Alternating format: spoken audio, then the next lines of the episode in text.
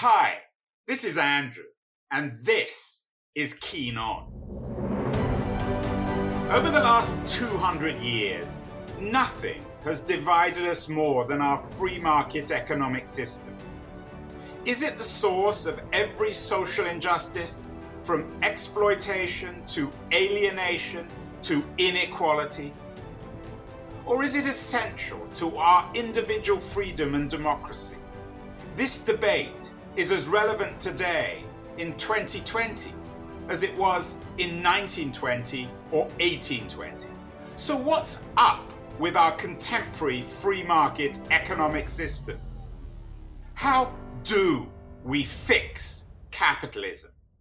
Lucy Parker is a senior partner at the Brunswick Group, which is uh, a, a global boutique consultancy group focusing on giving business critical advice in all areas, particularly perhaps in ethics. Uh, Lucy specializes in telling businesses how to behave in our global capitalist world. Lucy, is that a fair way to describe what you do? It's a funny way to describe what we do. And um, part of it, I think, is that it brilliantly, okay, it's a funny way to describe what we do for sure. And it does actually put the finger on the fact that what we're on about with companies is not just what you say, but what do you do? And I know you have a particular interest in not only telling companies how to make money, but to behave themselves in our sometimes lawless capitalist economy. Is that fair? Yes, I think it is. I think that one of the things that's happening to big business today is that the world at large, society, however you want to phrase it for yourself, is asking companies, leading companies for sure, to deliver financial value. We need that, but financial value hand in hand with social value. I don't know many business leaders today who are not aware of that, but many of them are scratching their heads as to work out what that actually means. How do you do it? Many people, when they think of business, assume that businesses only care about the bottom line. Um, is that the natural reflex of senior executives at large companies? I think it's a truism. I think that's absolutely the case that many people's only touch point with big business is that it is a money making machine and that's all people care about. I, I, think in reality, that is quite simply not the case. Um, I think that a lot of what they're measured by is the money and the profits and the bottom line. But actually, if you produce anything from drugs to t shirts, the actual machinery and expertise that goes into doing that is hugely exciting and commanding, off the back of which comes the profit. That's almost invisible to people who live outside big business.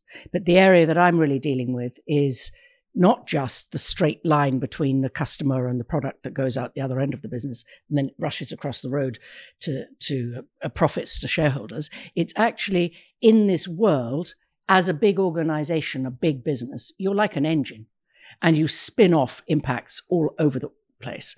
Negative positive you use water as raw materials. You have chemicals in your supply chain. You have sometimes some of the biggest companies have a million people in their supply chain worldwide. So for me the behave bit is how do you make your choices and conduct yourself as a business to all those impacts in the wider world that just by being a business you have? How do you think i know this is a, this is a hard question but how do you think business has conducted conducted itself um, from an ethical perspective over the last 25 years? What a great question. Um, I think that the rise of concern about business all over the world in the last 25 years or last 10 years is a product of the fact that a lot of it's got hugely unbalanced in the last 30 years. Is that a, a euphemism for saying it doesn't work anymore? No, it's not. It, it's me. It's exactly what I mean. I think it's gone out of balance. It is always a balance between um, the interests of the company, the interests of the shareholders, the interests of the customers, the interests of the wider society, and the emphasis, almost like the swing of a pendulum, has gone over heavily to the financial markets. And an awful lot of the corrective that needs to happen actually is in the investor base. It's not in the corporate base. The pressure from the investor base is enormous. And we've seen 20, 30 years at which that has become the predominant paradigm. And now the world doesn't want that anymore. Mustn't be. And that's what people call financialization. Yeah. I think when the financial markets have almost got bigger than the businesses, when the stock is no longer traded in a direct um, way within one market, say it's always international now, it's always very, very fast. So the whole model has shifted towards the financial arena. And I think what you're seeing now is a real pull to correct that backwards. I think the other thing that's happened, and it links with so many of the subjects that I know you're interested in, technology has changed everything in the way companies behave. It's changed their landscape, it's changed their processes and everything. And at the same time, um, the movement around the world of markets has mean that the big has meant that the biggest companies have got very, very big. And that's part of the problem for society, that it's owned by these few giants around the world. That's a problem. I mean, we I certainly know that in Silicon Valley, obviously, we have trillion dollar companies now. But is that true across the economy, not just in digital technology? Absolutely. It's completely across the economy. So there are a few mining companies which are absolute giants, a few pharmaceutical companies, absolute giants, retail. And this goes on and on and on. So it also means that one of the things that's happened is that negative impacts that were there are amplified massively because these are now massive companies. And also, of course, there's more and more people. So if you're a food company, there's more and more pressure to produce more food from the same. So it's it's been a really complicated area for a long time now, and the scale of the big companies is making it very, very evident that they need to behave in a way that copes with their externalities. So, meanwhile, while this is going on, you have the tendency towards a, a winner take all economy. Yeah. You have a financialized market, and you also have a kind of crisis of government, don't don't you? A, a withdrawal of the government, to some extent, the state from its traditional post-war obligations. I think that's a real thing, and I think that the pull away from from a positive relationship with business in so many parts of the world is is a genuine problem. And of course, businesses are hugely um, challenging to, to governments these days because all these big businesses I've been talking about cross borders. National governments, even in the biggest geographies, are bordered. And so that's one of the reasons that the sort of regulatory sort of context setting power of, of governments is so un- irrelevant, really, to business today. And if there's one word to describe this whole system, is it neoliberal?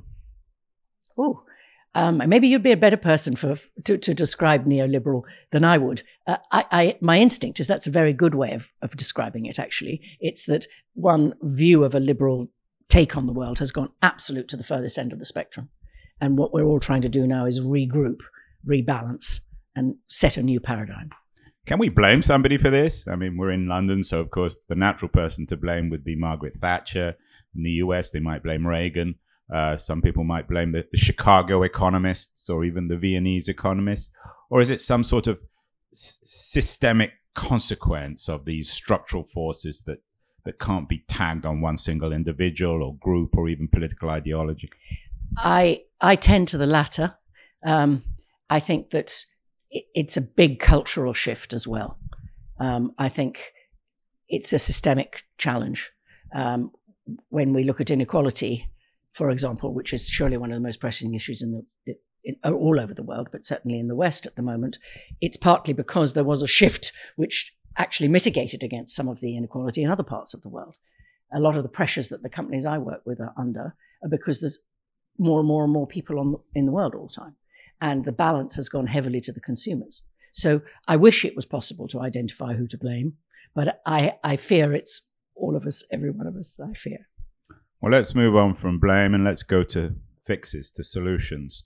Um, in this moral vacuum, do you think that business leaders have almost an ethical responsibility to fill the void, to step forward and say, okay, well, for whatever reason, we have this world that's out of sync and we have to lead to fix it because nobody else is going to do it? I do, yes. I do think so. And I think that there are um, more and more business leaders who see it like that. There are signs all over the place that there are. And I think that partly it's happened because if you're if you're controlling one of these big businesses today, you suddenly realize what a massive social engine this is. And you know, it's, it's simple when you talk about carbon because the whole world knows about it. But well, that, does the whole world really know about carbon? It's again a, an incredibly complicated uh, scientific term which gets trivialized by every side in their arguments. 100% correct. You're right to pull me up on it. When I say everybody knows, I mean everybody knows. Everyone thinks they knows. Well, everybody knows that something has to be tackled. I find one of the interesting things is that we, we're often working with companies where something bubbles up underneath, where the world hasn't even heard of that problem yet, but it's coming. What's happened recently on plastics would be one. And with all of these stories, you know, you track back 20 years, there were people trying to send send signals 20 years ago, on 30 years ago, more on these things. Um, but I think that business leaders now are in a situation where they've got business models which are throwing off bad negative external costs on the world, and they're having to rethink how they operate as businesses to change that. That is huge. Do we have some models, some pioneers of this? The, the person that comes to mind uh, is Paul Polman, the former CEO of uh, Unilever. There's Mark Benioff, the CEO of Salesforce in the US, who makes a lot of noise about this stuff. Um, are there are there examples, positive examples for other CEOs? Yes, there are, um, and and interestingly, the models that run underneath are very similar. It's a question of challenging your organization. And one of the ones that's also famous in that crew that you mentioned there, of course, is, is PepsiCo, where PepsiCo is a, is a very interesting company because uh, world doesn't need fizzy drinks. Are they a client? No. So uh, you can talk about them honestly. Well, I can I can talk about them because it's a well-known public example, um, and one of the things that's really, really interesting about it is that the world rose up in anxiety in, in Asia around their use of water. Because after all, if you're selling fizzy drinks, you're using water. And, as, and in a water starved country, that's very difficult. But the business challenged itself to go absolutely fiercely reducing its own operational processes. And uh, the COO at the time said, you know, we don't know how we're going to do this, but we know we have to. And they innovated towards the solution. How I mean, should we feel about a company like that, that's certainly doing good, but on the other hand, seems to be making and profiting from a product that's pretty awful? Yeah, it's a re- that's a really complicated question um, because I don't know which whether we should try and answer both because there's two questions on the table there that's really really interesting. If we went to the PepsiCo thing of reducing its own water footprint, and then you move out to another picture, which is how do they then engage with the external world on what they learnt about water? Uh, working with big universities, working with big NGOs around the world, and then actually appointing within the organization an advocate for water use who is absolutely tireless around the world and fighting for new processes, new solutions to water use around the world. Now, that is the model, and you see it in quite a lot of businesses. Interestingly, uh, Anglo American, which is a, a, mining business based in South Africa, did this with did this with HIV/AIDS. So actually became the, a, a, world expert on the management of HIV/AIDS in working populations, like PepsiCo became a world expert and indeed a global prize winner on the management of water. So there are topics which are big societal issues: the use of water, the handling of uh, diseases, the use of sugar in food, where actually because corporates are really a huge concentration of skills and resources, once they decide to act on it, they can make the most enormous difference. And so that's a real question. Can you get the leaders of the big corporate organizations to understand that they have the levers to pull to actually switch these things back? You raise another very interesting issue. What if the product is something we don't think is good. Uh, one of the things that's changed in the world for companies is it's as if the light has changed on what they're doing. Because, of course, too much fizzy, sugary drinks is unnecessary, but the world keeps buying them. Now, Actually, that company, as it happens, has turned towards porridge and hummus and other things as well, but that's an incidental point. But if you say airplanes, suddenly the world woke up to the fact that airline travel has a huge impact on, on carbon and many other things. Well, the world isn't stopping flying. So when you say whose fault is it, the world isn't stopping flying as more and more people around the world want to, as more and more uh, organizations become international, etc. And so, strangely, the people who can actually fix it are the people who buy the planes, make the planes. Rather. The people who make the planes are the people who have the wherewithal to change the technology of the planes. And also the do. people who fly on the planes. Exactly. But the people who fly, well, you mean public? Yeah. But the, the customer. Yeah, that's what I mean when you said earlier is whose fault is it? We fly. We collective, drink the sugar. So it's a collective responsibility. Everybody has to play the part they can play. And I think what's been missing and why I talked about lack of balance is the corporates have been playing no role. And I think the real, real heart of the problem is to have business models where the external cost of that business model is allowed to stay outside their profit line. And do we also need to push back on the the, the, the Amazon ideology of, of, of, fetishizing the customer? Yes. And suggesting that online or offline customers have some sort of intrinsic right, sometimes even to free products. I completely agree with that. I think that that's why when you ask that very good question, whose fault is it? In a rather unsatisfying way, I'm going, everybody. Because some people have said, well, it's the shareholder that's the problem. By the way, they're, they're not all wrong. But the other problem is that the model is the customer's always right, everything the customer wants is right, and what the customer wants is cheaper, above all, cheaper and more convenient. Well, that's led to all kinds of challenges in the food supply chain. That's led to all kinds of challenges in air travel. It's everybody's responsibility to make the shift. The game I'm in is about corporates as a big engine in the world. How do we get them to be interested in, expert at, and held accountable for pulling the levers that they can pull, which are exceptionally strong? Uh, Lucy, the world is on fire in many ways, sometimes literally, yes. of course. In Australia, yes. we have growing inequality. We have the, the rise of neo authoritarianism around the world, a crisis of democracy. Um, how much worse can the situation get, do you think, before it becomes self evident to everybody that we're in a crisis? I think the acceleration of the last few years has really brought a feeling that um, it, in the corporate world, which is the only world I could speak of with great confidence, that the I think companies are now putting this absolutely center stage. So, so when so when CEOs meet with their boards, these are issues on everybody's mind. Board absolutely. members, CEOs, workers. Everybody. I mean, the boards are absolutely on this topic. I don't know. I don't know a corporate leader that isn't on this topic. What to do about it is like the whole world we're struggling with. But this, these subjects are absolutely on the boardroom agenda now, and more than they were two years ago, even. So let's uh, at the end of our conversation, Lucy, try to fix capitalism. Give of me course. easy one. Um, let's think of three or four realizable goals, things that can be done over the next five to ten years to fix the the imbalance, to to rebalance, to recalibrate what's happened in in in in, in our economics over the last twenty five years. I think that one thing is that people put into senior executive positions should have fair and square within their brief that they need to deliver financial value and social value hand in hand. It is simply not a tolerable paradigm to be focused exclusively on financial or a little bit of social. Corporate executives need to be held to account on both. So, do we need to even get rid of this term social capitalism and assume that all capitalists, by definition, have a social responsibility. Yes. Yeah.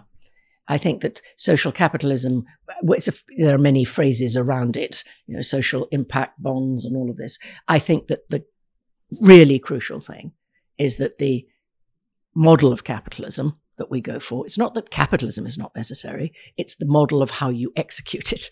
And what's happened is that the financial element has got so removed from the operations and the operations so removed from the wider societal responsibilities that it's caused schisms. one of my problems with this is that companies already say this because marketing departments are so dominant and clever.